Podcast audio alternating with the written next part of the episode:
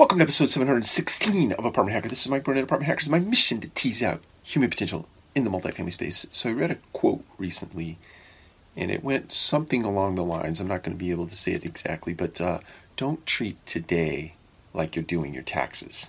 In other words, show up with energy, show up with vibrancy, whatever that may mean in terms of prepping yourself for a day. So if you need to create a morning routine where you get up and you exercise or at least move or take a brisk walk, uh, take some time to pray or meditate or whatever it is that gets your mental uh, muscle moving.